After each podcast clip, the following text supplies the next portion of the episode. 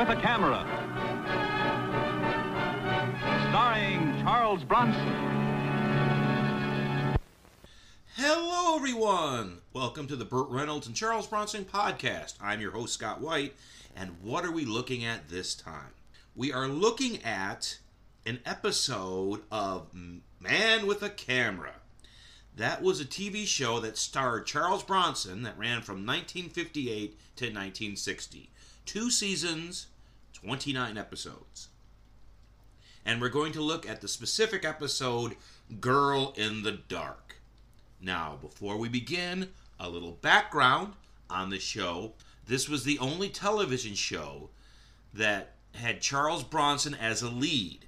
It was his only recurring TV role in his entire history of acting, which I think is pretty interesting. He played a character called Mike Kovac, and he was a combat photographer in the Korean War. He came home, and his expertise was getting pictures that were hard to get, that other photographers couldn't get. And he worked with the police and insurance investigators, and he also was a private detective. I think this is a novel concept because in the 50s and before that on radio, you had a lot of hard boiled detective shows where they solved their problems with a gun. Well, in this show, Charles Bronson doesn't carry a gun, he carries a camera. And I thought that was a novel idea. I really that I think that's what made this show stand out. Made it a little different than other the the film noir detective shows at the time. So now that brings us to our episode A Girl in the Dark. It aired December 14th, 1960, which was one day before my birthday. The December 14th part, not the 1960 part. I'm not that old. But it opens on, we see this opening shot. It's a children's shelter. It's actually an adoption agency, but they called it a children's shelter. And there's a man going through the files, and he's taking pictures with those little spy cameras, which were really big in the 50s. Click, click, click, click. Taking a bunch of pictures. He's interrupted by the janitor. And the janitor walks into the room, and the guy going through the files immediately pistol whips him, and bam, he hits the floor like a sack of bricks. The man goes back to the files. He takes a few more pictures. He wipes down all his fingerprints. He sees the janitor on the floor.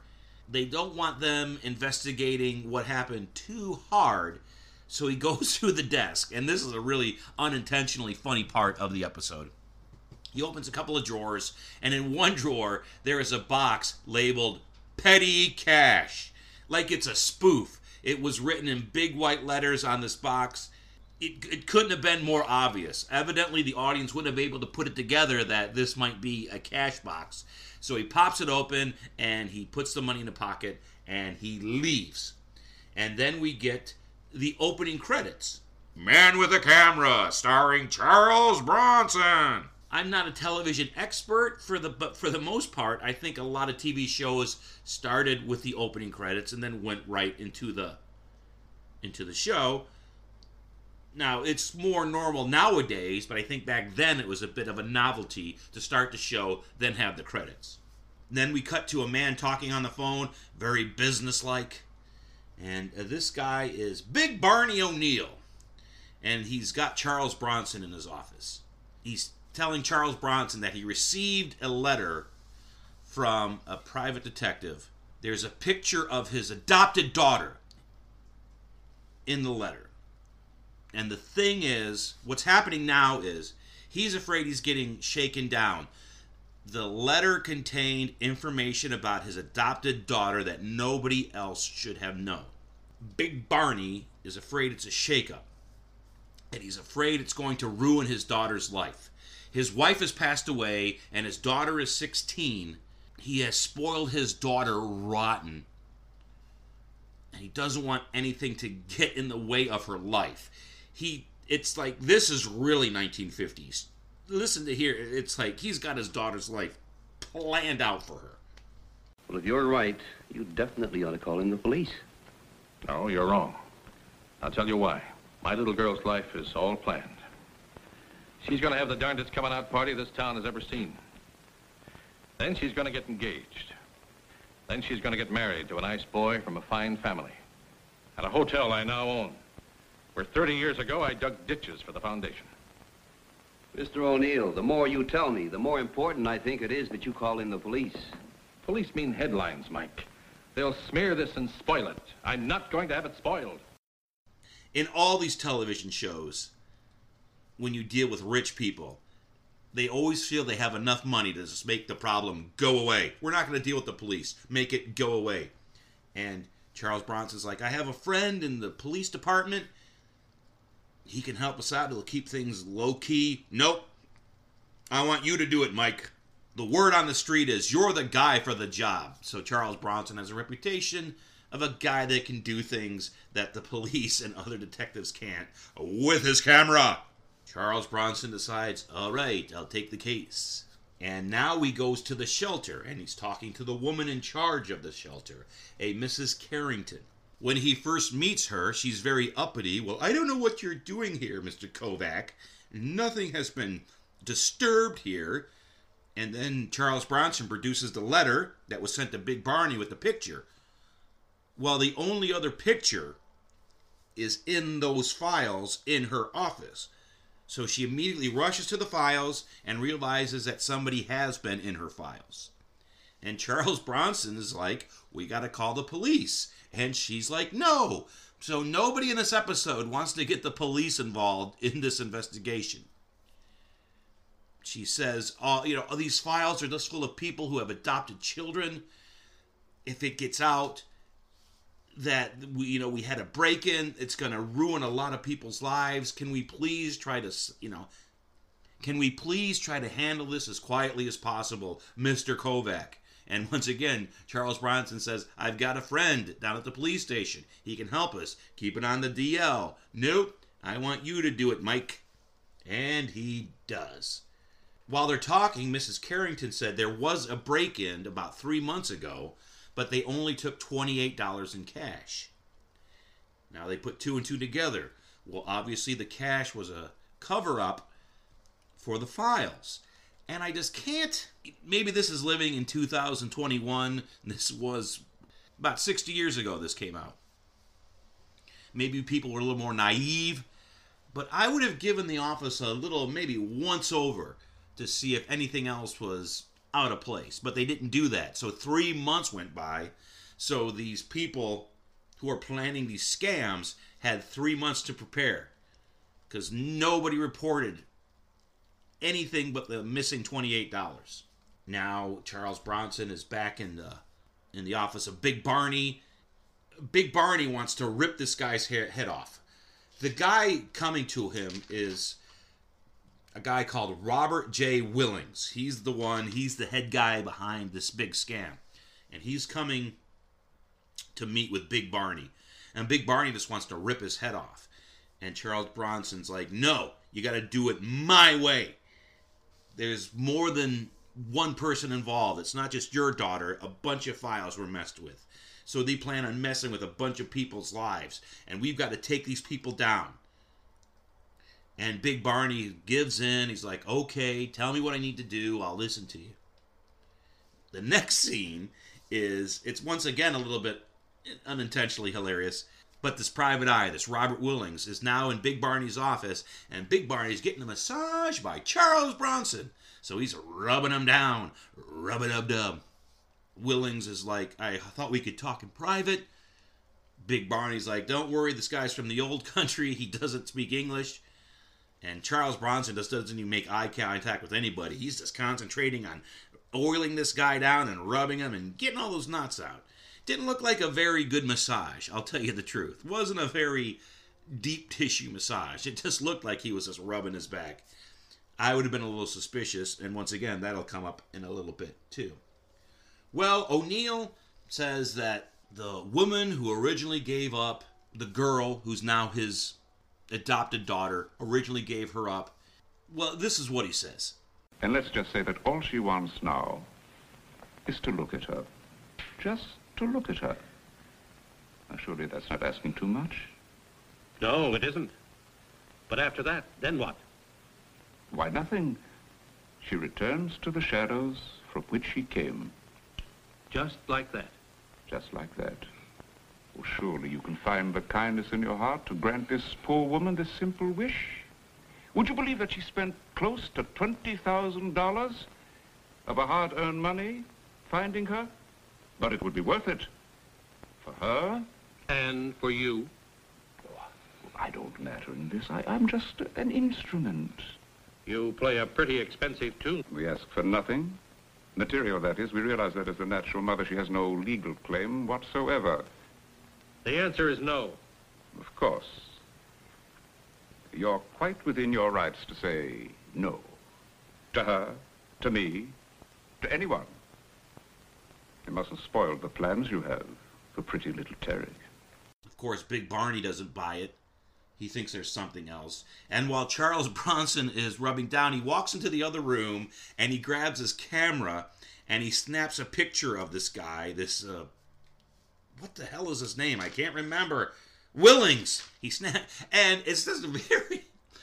It's like there's no subtlety to this. He's not being, you know, he's not being sneaky at all. He just takes his camera and click. You hear this giant click. There's, I don't, how that guy didn't know his picture is being taken. I have no idea. But Charles Bronson comes back in the room, and now the guy brings in the supposed real mother, and I'm making air quotes, which I don't know why because this is a podcast. But he brings in his real mother, and she's just disheveled. She's her hair is just, you know, she's. It looks like she's got bruises on her face. You know, Big Barney's like, "This is who's this drunk? This you're telling me this is the mother of my daughter?" And they just keep saying, you know, maybe, you know, if you don't let her meet her in private, she just may show up at a school. We know where your daughter goes to school. She just may show up at a school. What they're hinting at is that this woman will embarrass and get in the way of his daughter's life. Now, it's said before in this episode that there is no legal right for the mother to see the daughter or to get the daughter back. All the adoption was done above board. I've seen episodes of television shows where they sort of go sneakily to adopt a baby and that causes problems, but this is all on the up and up. This episode is mainly to keep a drunken mother away from her daughter that she gave up for adoption so she won't embarrass her and so she won't get in the way of her life. And it just seems like the girl is 16 in this in this episode. It just seems like they're past this. I, I, I don't see what the extortion is.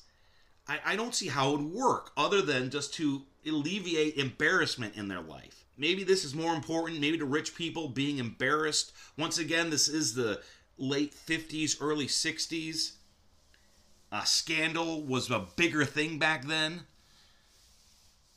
But that's the whole thing. Just, I don't want this woman who used to be my daughter's mother just to, to ruin her life somehow. Big Barney tells them both to get out, and they leave. And he talks to Charles Bronson. And Charles Bronson also took a picture of the mother when she was in the room. And the uh, detective and the mother leave. And then we meet the guy from the beginning of the show who was going through the files. And he works for the detective. And he's like, there was a masseuse or masseur, one of the two, in the room. I don't buy that he was giving him a massage. Follow him. And Charles Bronson, the next scene, we break for a commercial. Commercial break. We break for a commercial, and we see Charles Bronson pulling up in front of his apartment and walking in, and he notices that he's being followed. The thing is, old cars, and uh, I know at least in the 30s and 40s and 50s, and I think maybe until the 70s, is the registration, the owner's name, was written on the steering wheel in the car, underneath the steering wheel. And I've seen this in many, many movies and many television shows at that time. All they had to do, a person had to do, was to look into the car and they know who owned the car. They had their name. They had a bunch of information on him. It's not like that nowadays, but yes, uh, back in the 50s, if you left your car door open, somebody could just peek in and get all the information about you from your car registration. Well, the guy gets the information, finds Mike's name on the registration, walks up to the building, finds his name on the mailbox, and starts to walk in. And Charles Bronson, who noticed him, gets a drop on him and is about to punch him, but he looks down and the guy's got a gun in his stomach. So Charles Bronson, who took this guy by surprise, had a, was able. This guy was able to pull a gun on him. So, not it's not the Charles Bronson we know at this point. Uh, yeah, this Charles Bronson had the drop on the guy, and boom, the guy grabs his camera case and he takes off and he runs and he leaves Charles Bronson. And I don't understand that at this moment. I mean, I don't know what he could have done, but now Charles Bronson if Charles Bronson didn't know something was up, he knows something is up now. Now Charles Bronson, he calls his friend from the police station, the guy that's going to take it, you know, keep everything on the DL. And it's Lieutenant Donovan. And while Lieutenant Donovan is at Charles Bronson's apartment, the woman from the adoption agency calls and says that they're doing it again. Another man called her and said that this detective wants to schedule an appointment and talk about his adopted daughter. So they're hitting more than one person. They're hitting a bunch of people. And Charles Bronson is like, let me get a picture of the woman that he brings. Because if it was the same woman, the same woman couldn't have possibly been both mothers to both these children. If we can identify the woman from the first scam with the woman in the second scam, boom, we got him. And Lieutenant Donovan's like, no, we're not doing it that way. I'm going to go arrest him now. And then while this is happening, there's a knock on the door, and it's Big Barney's daughter. And Big Barney's daughter was listening to the whole thing when Charles Bronson was in the room giving his dad a massage. That must have been an awkward situation. She's in a room listening to her dad being extorted for money while Charles Bronson is rubbing him down. I think that might have been a dream I had one time. Anyway. But she comes in and she's like, Well, my dad's going to pay $20,000 to make these people go away so they don't interfere with my life. And once again, I don't really see what they can do. Anyway, he feels it's worth $20,000 to get them out of their life. And Charles Bronson's like, Great! When he gives him the money, we can nail him for extortion. And she's like, No, uh, they're going to give him stocks. So, what a, a scam, and I believe this was what would happen, is a person would buy up tons of worthless stock, and then when they would extort somebody, they would sell them the stock at exorbitant prices. They would buy a stock for one dollar a share, they'd sell them to a person for a hundred dollars a share, just as an example. And that made the extortion all perfectly legal. There was a paper trail of all that was going on so they couldn't bust them for extortion. Even though it was shady, it was also legal. That's what the extortionist is doing getting money through fake stock. And Donovan's like, I'm going to arrest him now. And Charles Bronson's like, no, if we can get him, we can. We, and it's just like, it seems like they would have. I, I, they, they, Charles Bronson feels if they bust him right now, there's not enough evidence and they're going to walk. Even though that they may protect this one family, Big Barney's family. There'll be other families down the line that will be affected by them. And he wants to get the whole kit and caboodle. And I can respect that, okay?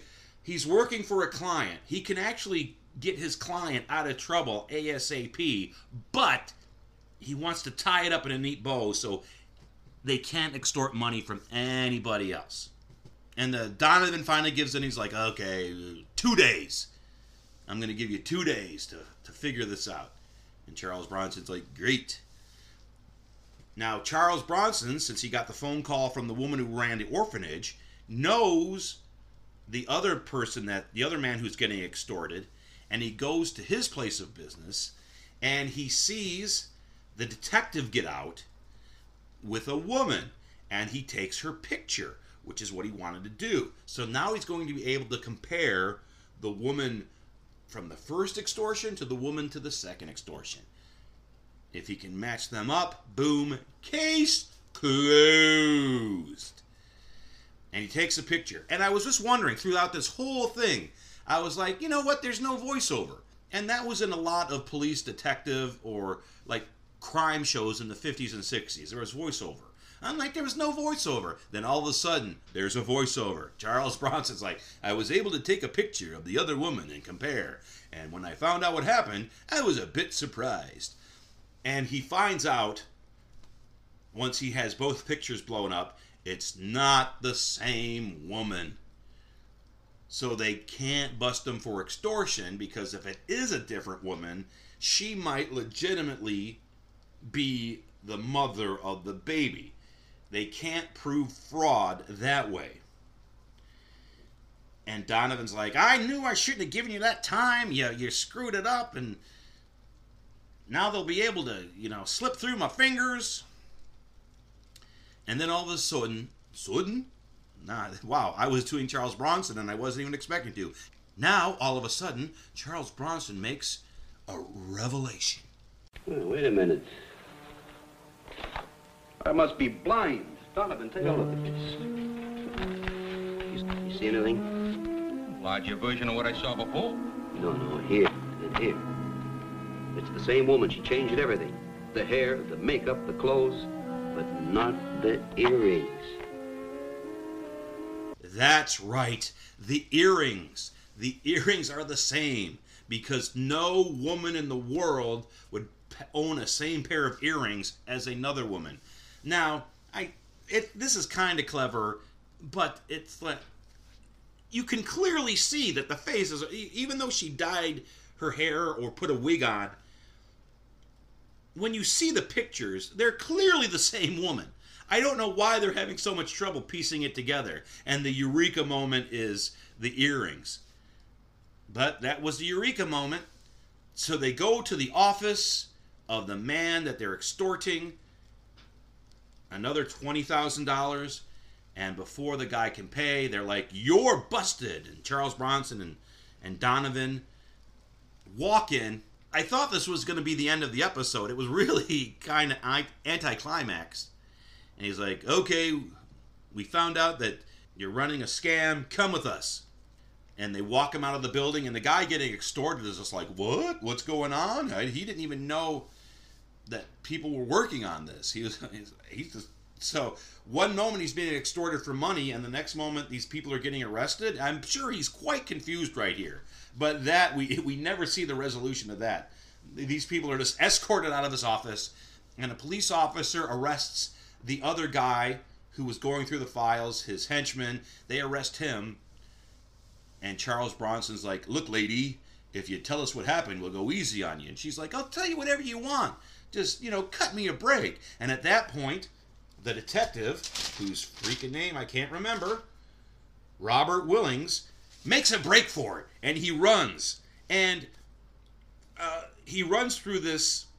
The guy's office was in power plant, so he's running through. He's running through this, uh, you know, this yard where there's just a bunch of, you know, a bunch of equipment and boxes there, and now for the most part, Charles Bronson, at the beginning of this chase, Charles Bronson is doing his own stunts and doing them quite well because Charles Bronson is in fit, fit shape. There's a an obvious cut where uh, the stuntman takes over, and it's kind of a because in these episodes, Charles Bronson has a short crew cut hair. You can see the stuntman, even from a distance, you can see the stuntman is clearly wearing a wig or toupee or whatever because it just. It, the haircut on this guy just doesn't look real. So it's really obvious where Charles Bronson stopped doing his own stunts and the guy started doing his stunts. I'm like, okay, so this it's not going to be that anticlimactic, but it's actually real. It's kind of anticlimactic because Charles Bronson just chases him around, chases him to a fence, and the cop is immediately there. It's like, how did he get there? The cop was right behind him and they went up buildings and over scaffolding, and the cop is right there. Did he teleport there? Is he like the father of Jason Voorhees? I'm here now. I don't know how I got here. And Charles Bronson's like, I wish you would have only given, you know, I wish you would have given me five more minutes because he was just going to plant, bam, knock this guy out. And the Lieutenant Donovan takes him away, and we go right to credits. This isn't one of those uh, the the uh, television shows of the 50s, 60s, especially TV dramas. There was no add-on where everybody's back at the office and they have a little joke, like at the end of Star Trek, where they all end up on the bridge. Guy gets led away. We go right to the end of the credits, and that was the episode "Girl in the Dark," Man with a Camera, starring Charles Bronson. And what did I think of the episode? For an episode that didn't really have a lot of action in it, and I would say it had absolutely no action in it, I was thoroughly entertained. Even though I thought the plot was kind of weak, they, I've always heard that Charles Bronson can't act, and I believe if you watch these episodes, it, it shows that he can act. I was happy with the characters, I was happy with the acting. A lot of stuff happened, even though this, uh, what is this, you know 25 minutes with commercials back then it, it flowed. We had we went to a lot of locations in this time. Kids nowadays oh wow i can't believe i said that. Kids nowadays are probably not going to like this because it's probably not going to keep their attention. But if you just want a, a nice tight show with a lot of good acting and just great performances. Yes, check out this episode. Check out all the episodes of Man with a Camera. They're all on YouTube right now. They're all free to watch. I may do an episode on another episode later. Uh, I just picked this one at random, and it just happened to fall within a day of my birthday. So, yeah, it's just a fun glance back at how the 50s were. And that's it. This has been another episode of the Burt Reynolds and Charles Bronson podcast. I appreciate everybody listening, and we'll see you here next time. To support this podcast, please go to www.patreon.com slash scottwhite and give what you're able. If you're listening on iTunes, please give a review. This should help people find the podcast when they're searching. Uh, no matter what services you use to listen, please leave feedback. We always want to improve. Thank you for listening to the Burt Reynolds and Charles Bronson podcast. Nice going, Mike. You know, Lieutenant, I wish you would give me about five minutes more.